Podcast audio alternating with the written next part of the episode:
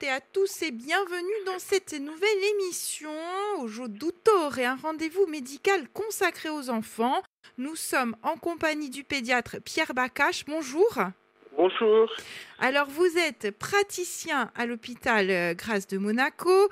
Vous êtes expert Infovac, c'est-à-dire que vous appartenez à un groupe d'experts hein, en vaccins.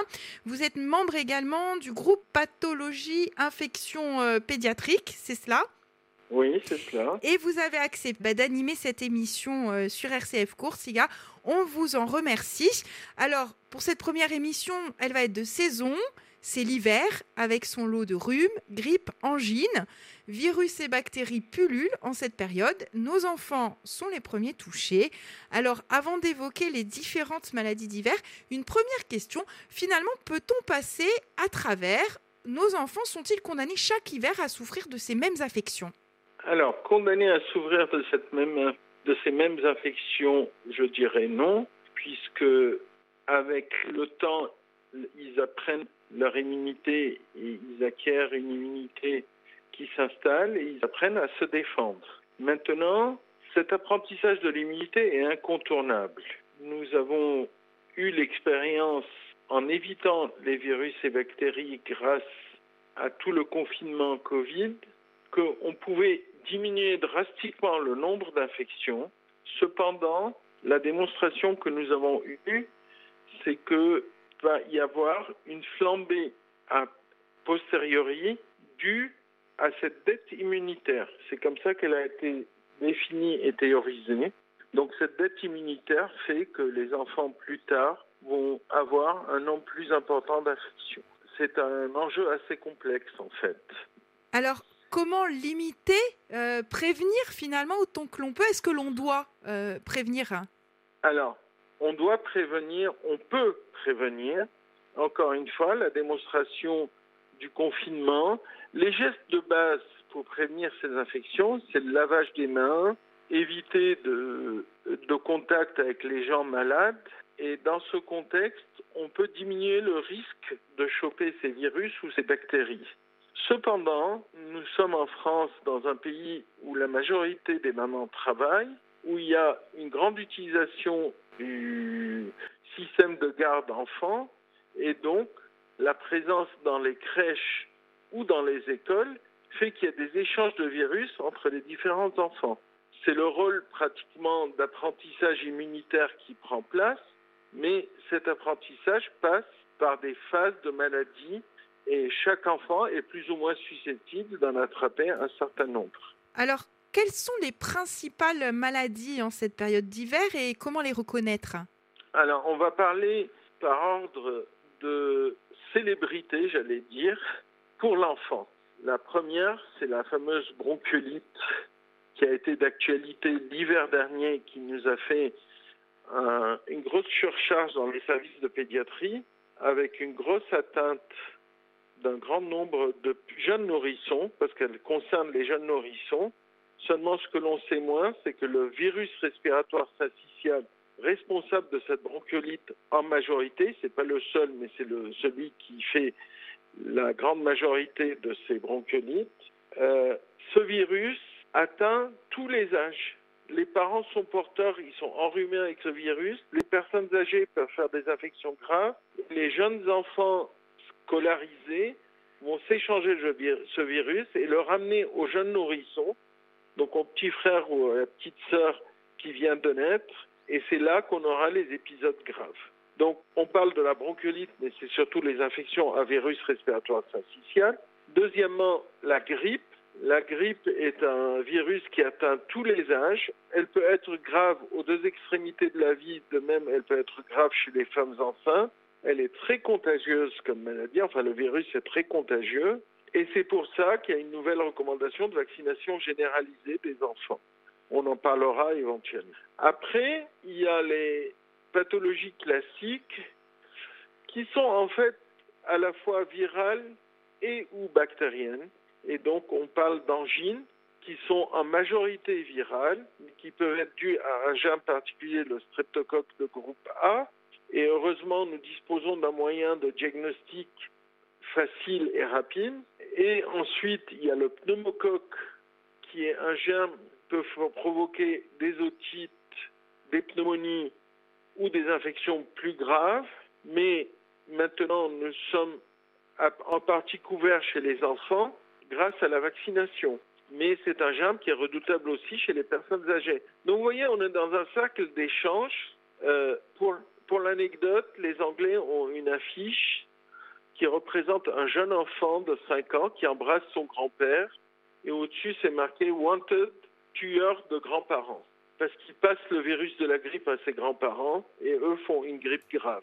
Et c'est pour ça que les anglo-saxons, depuis toujours, recommandent la vaccination des enfants en prévention de la grippe et ça marche plutôt. Alors, on, a fait le, tour un petit peu de ces maladies. J'avais envie de vous demander, donc, on va évoquer tout d'abord les maladies virales, donc avec un virus.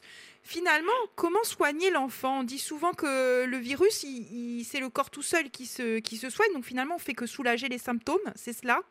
Exactement, parce que nous n'avons aucun traitement efficace pour les virus, enfin, presque, parce que on sait qu'il y a un médicament qui peut soigner la grippe s'il est pris très tôt, mais il n'est pas absolu comme efficacité et c'est complexe. Et surtout, les maladies virales sont soignées par la réaction de défense du corps, sauf quand l'enfant ou l'adulte a un problème dans son immunité. Donc, exactement, nous faisons un traitement de soulagement des symptômes en attendant que ça passe. Je voudrais tout de suite souligner que la fièvre, qui est si redoutée des parents, est un des premiers moyens de défense du corps en favorisant les défenses immunitaires par cette surchauffe du corps. Donc, maintenant, la recommandation officielle pour tous les enfants et par tous les pédiatres, c'est qu'on ne traite pas le thermomètre, on traite l'inconfort de l'enfant. Il faut soulager l'enfant pour pas qu'il soit inconfortable donc s'il est gêné, on lui donne un traitement pour la fièvre avec le paracétamol ou avec l'ibuprofène, mais on ne traite pas parce que le thermomètre a passé 38,5, etc. Si l'enfant supporte c'est ce que c'est ce que j'allais vous dire. Souvent dans les familles, on dit euh, au-dessus de 38,5, ça y est, il faut donner euh, le paracétamol. Ce n'est plus le cas. C'était une façon de freiner les parents qui, à 37,8, s'affolaient en disant c'est de la fièvre, on traite. Et en réalité, comme je viens de dire, même à 39, si l'enfant est confortable et qu'il va bien, on le laisse lutter contre sa fièvre. La seule chose, on le découvre au lieu de le couvrir comme on faisait dans le temps, parce que c'est une erreur, parce qu'on augmente la façon de réguler cette température. Donc, on ne couvre pas un enfant qui a de la fièvre et on laisse sa fièvre tant qu'elle est bien supportée. Si elle est mal supportée, on donne un, traitement antipyrétique, comme je l'ai dit plus tôt. Alors, petite question, parfois, quand l'enfant a de la fièvre, il tremble et il dit qu'il a froid. Est-ce qu'il faut le couvrir à ce moment-là? Absolument pas. En fait, il tremble parce que la fièvre est en décalage sur le système de régulation centrale et dans le système de défense euh, contre les virus. Et en tremblant, les frissons sont une façon d'augmenter la température du corps pour égaliser. En fait, vous voyez, il y a un régulateur thermique et le corps cherche à équilibrer l'ensemble. Et si on le couvre, il va se défendre moins bien et cette température va se réguler moins bien. Par contre, s'il est vraiment inconfortable avec ses frissons et qu'il est gêné, là, on peut donner un traitement antipyrétique. Et pour les maladies bactériennes, alors on pense beaucoup aux angines. Est-ce qu'il faut là des antibiotiques C'est systématique ou est-ce qu'on peut éviter? Alors, c'est un vaste problème que vous soulevez. Ma réponse, ben, une fois qu'on a la preuve d'une maladie bactérienne, par les tests rapides dont j'ai parlé un peu plus tôt, dont disposent tous les médecins puisqu'ils sont fournis gratuitement par la sécurité sociale, donc je parle des angines et si ce test est positif, ça prouve qu'il y a un germe, le streptocoque de groupe A. À ce moment, on peut traiter par antibiotique parce que le traitement diminue à la fois la durée de la maladie et supprime le portage partiellement au moins et la durée de portage du germe pour la contagion. Donc, le traitement par antibiotique peut être utile. Le concept que nous préconisons là en France est contredit dans les pays nordiques. Je parle des Pays-Bas, des pays scandinaves, où ils disent on a une angine, on sait qu'elle a un streptocoque, on s'en fiche, on ne traite pas, sauf si elle dure ou elle se complique. Donc eux, ils disent ça va guérir en tout cas dans la majorité des cas, pas dans tous les cas, mais on laisse évoluer. Alors, après, c'est une philosophie. Nous, pédiatres français, nous disons, il n'y a pas de raison de laisser se prolonger. Et donc, si on peut raccourcir par ce diagnostic rapide et donc ce traitement antibiotique la durée de la maladie et les effets, pourquoi pas? Il faut déjà faire la preuve de la maladie. C'est pour ça qu'il y a une recommandation officielle de test d'angine avec un test positif avant de prescrire des antibiotiques. Une angine non soignée, elle peut dégénérer, toucher d'autres organes, par exemple les reins? Alors, ça c'est un concept très ancien, mais réel. Elle peut dégénérer, mais c'est excessivement rare. De plus, c'était des germes particuliers, des genres de streptocoques des familles, qui avaient une sécrétion particulière de toxines, ou qui atteignaient les reins, ou qui atteignaient le cœur, ou qui atteignaient les articulations. Vous savez, le rhumatisme post. Euh. Or, ces familles ont pratiquement disparu en France. Donc, la rareté de ces complications n'est pas seule justificative de donner des antibiotiques largamanieux, alors que ça a été enseigné comme ça il y a très très longtemps. Mais maintenant, on sait que c'est faux. Donc, ça existe. Par contre, il y a des formes un peu plus graves de ces infections. Par exemple, cette angine à streptocoque peut évoluer vers une scarlatine. C'est aussi une toxine sécrétée par le streptocoque qui se généralise et peut provoquer cette éruption, ce tableau de scarlatine généralisé qui, somme toute, est assez caractéristique. Mais à partir du moment où on a la preuve du streptocoque par un test, on traite avec les antibiotiques et en principe, on échappe à des complications. Alors, à présent, je vais vous poser la question que se posent énormément de parents. Finalement, quand doit-on consulter? Euh, Il est parfois difficile de différencier ces maladies. Euh, je prends mon cas. Hein. Mon fils, pour les rhinos, il monte très souvent à 40. Euh, le traitement, c'est lavage de nez et paracétamol s'il il supporte mal la fièvre. Donc, l'enfant, c'est peut-être pas indispensable de le porter devant le pédiatre si l'on sait ça. Mais en fait, finalement, quand doit-on consulter? Est-ce qu'on doit consulter à chaque fois? Est-ce que quand c'est un rhume, il vaut mieux le garder à la maison au chaud et je vous dis lavage de nez et paracétamol? Alors, il y a deux parties à votre question. Quand doit-on consulter? Je vais répondre par un aphorisme que les Américains et que j'adore chez les Américains ils disent, je suis désolé de le dire en anglais, mais c'est mother knows best. La maman, c'est le mieux. Si la maman croit que son enfant est particulièrement grave, et je sais que c'est subjectif, je suis moi-même un Méditerranéen, et les mamans sont très inquiètes en Méditerranée, et elles vont réagir très vite aux premiers signes de maladie. Or ça, ça ne se justifie pas. Mais quand on a des éléments inquiétants, il faut consulter. Sinon, le fait d'avoir de la fièvre, un rhume, etc., un enfant qui va bien, mais qui est entre deux quand il monte en fièvre et fatigué, et s'il est confortable, on le laisse avec sa fièvre. S'il est inconfortable, on traite sa fièvre et ça le soulage. Ça, ça ne justifie pas une consultation et on évite la surcharge à la fois des cabinets de ville, des pédiatres de ville et aussi des services d'urgence pédiatrique dans les hôpitaux. Donc, c'est une question de bon sens et de limite. On ne doit pas se précipiter pour consulter. D'ailleurs, une fièvre bien supportée, en général, le conseil qu'on donne, c'est si au bout de trois jours, la fièvre existe toujours, mais elle est bien supportée, il n'y a pas de risque particulier. Après, c'est l'état de l'enfant, c'est pour ça qu'on revient à la notion de la maman, c'est le mieux. Si l'état de l'enfant est inquiétant, personne ne vous reprochera de consulter. Mais si c'est juste parce que on arrive, on est fatigué et que lui est enrhumé et que ça tousse et ça, ça éternue, là, vous n'arriverez à rien faire de mieux avec votre consultation et vous irez surcharger le cabinet ou les urgences. Est-il vrai qu'il faut attendre euh, en moyenne 48 hein, heures avant de porter l'enfant euh, pour voir un petit peu les symptômes? Alors moi je dirais trois jours plutôt que 48 heures, parce qu'il y a des maladies virales qui au bout de trois jours, la fièvre tombe, il y a une petite éruption et ça y est, l'enfant guérit. Et en général, encore une fois, ce n'est pas une question de durée attendre 48 heures, c'est question comment supporte l'enfant et comment se porte l'enfant. C'est ça la notion importante.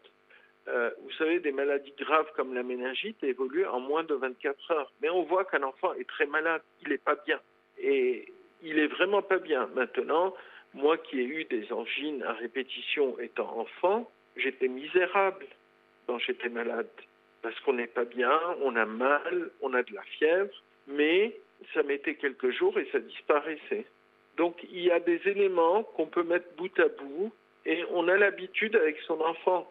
La seule chose où nous conseillons une consultation rapprochée, c'est chez les petits nourrissons en dessous de trois mois. Avec de la fièvre, il vaut mieux consulter. Enfin, avant de passer aux questions des auditeurs, un mot sur l'homéopathie. Est-ce que cela peut aider, notamment dans les affections ORL Ça aide certainement le moral des mamans qui ont l'impression de faire quelque chose. Maintenant, pour dire objectivement les choses, l'homéopathie n'a jamais fait la preuve d'une quelconque efficacité dans aucune recherche scientifique et aucune expérimentation médicale. Maintenant, la majorité des médecins qu'on questionne, parce que je suis membre aussi du syndicat des pédiatres, disent je précède l'homéopathie parce que ça fait pas de mal, c'est des granules de sucre, mais au moins ça rassure les parents de donner quelque chose. Donc vous voyez, on est sur un équilibre ou un déséquilibre parce que le temps d'expliquer que ça ne marche pas, ça prend du temps, alors on prescrit un petit truc. Il y en a d'autres qui sont plus rares, heureusement, mais qui croient fermement en son utilité. Seulement, encore une fois, elle n'a jamais été prouvée. Donc, est-ce que l'homéopathie est utile? Je dirais non d'un point de vue médical et scientifique. Je dirais oui pour certaines personnes qui y tiennent. Ça relève plus de la foi. Moi, je préférerais aller prier.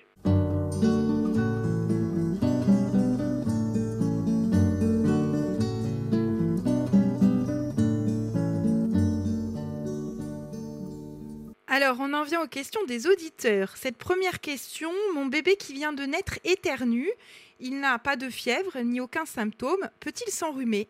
Alors, le fait d'éternuer est un système de défense naturelle. L'enfant dégage ce qui le gêne dans le nez. Parce que là, chez les tout petits nourrissons, la respiration prioritaire se fait par le nez. Et l'éternuement, c'est un signe de protection que, que l'enfant a. Et c'est très bien d'éternuer. L'éternuement ne veut pas dire être enrhumé. Mais quand nous sommes enrhumés, il y a tellement de sécrétions dans le nez qu'on éternue pour les dégager, pour mieux respirer.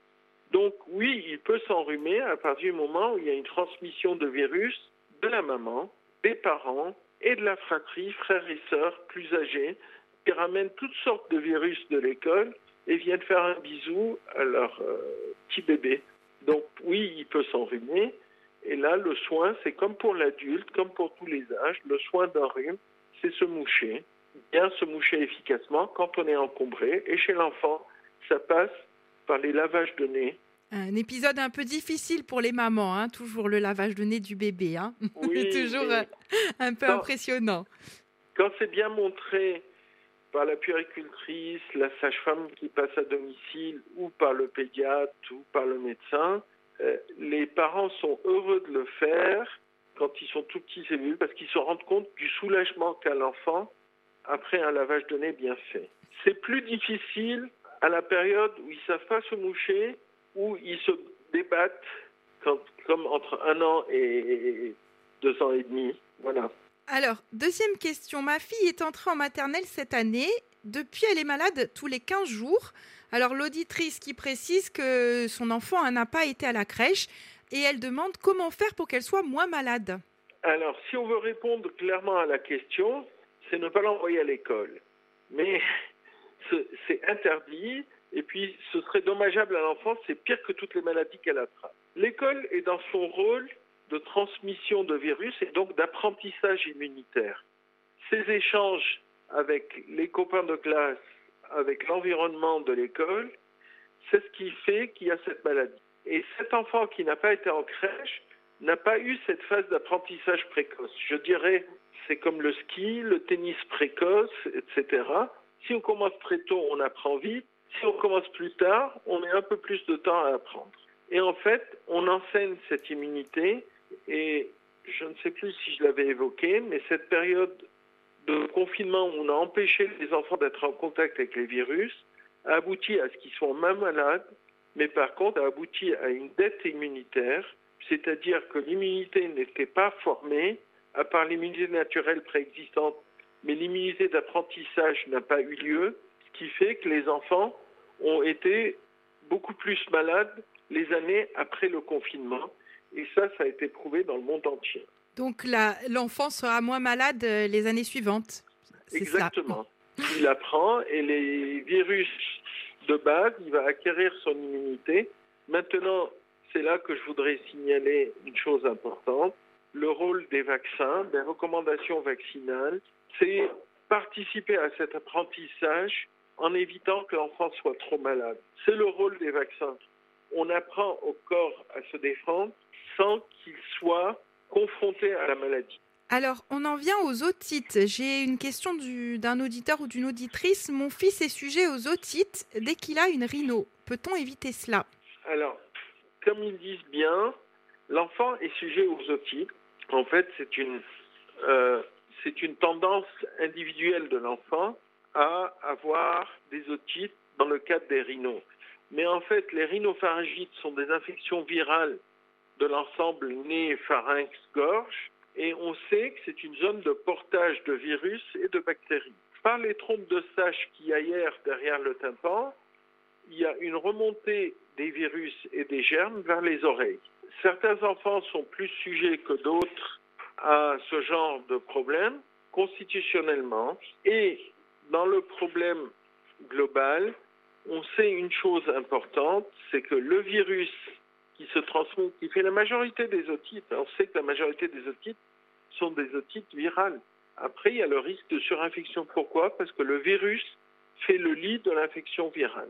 Les, virus respiratoires syncytiaux, le fameux VRS dont on a parlé, euh, favorisent les infections bactériennes ultérieures. Et il commence par provoquer une otite, et après l'otite se complique avec une infection bactérienne secondaire. C'est la même chose pour le virus de la grippe. Et c'est pourquoi je parlais tout à l'heure soit du vaccin grippal qu'il a été recommandé maintenant chez tous les enfants pour les protéger, eux, d'une contamination virale grippale et pour éviter la transmission de la grippe aux autres patients, c'est-à-dire aux autres gens, dont les personnes, les personnes âgées. Hein. Voilà. Et je voudrais là évoquer la chance que nous avons eue cette année d'avoir le fameux produit anticorps anti-VRS qu'on a injecté chez les enfants nés dans les maternités. Nous n'étions que quatre pays dans le monde à en bénéficier et cet anticorps protégeait contre les infections à, VRS, donc ces infections qui pouvaient être sévères chez les petits bébés et qui pouvaient favoriser aussi d'autres infections bactériennes. Donc, on a fait une étape de plus et actuellement, c'est en cours de développement des vaccins contre ce virus parce qu'on sait qu'il favorise beaucoup d'infections bactériennes, dont les otites. Alors, on en vient au sirop. J'ai deux questions. La première, j'ai trois enfants. Lors des différents rhumes, on avait toujours prescrit des sirops. Or, certains sont à présent montrés du doigt. Pourtant, mes enfants disaient que ça les soulageait. Que dois-je faire? Alors, le sirop est un terme générique. Vous savez, nous aimons tous le sirop de grenadine, le sirop de mûre. Mais le sirop médicament, le principe, c'est de ne pas nuire à l'enfant, surtout si on ne peut pas lui être utile. Maintenant, donner un sirop quelconque bénin, et si ça soulage l'enfant, bah, ça lui fait du bien. Vous savez, je ne suis pas contre ce concept. Mais ce qu'il faut comprendre, c'est qu'au niveau traitement, la majorité de ces sirops qui ont été déremboursés ont été prouvés inutiles dans les soins médicaux de l'enfant et ça faisait des dépenses inutiles. En parlant de dépenses inutiles, je parle des parents, je ne parle pas de la sécurité sociale, mais aussi dans les deux sens.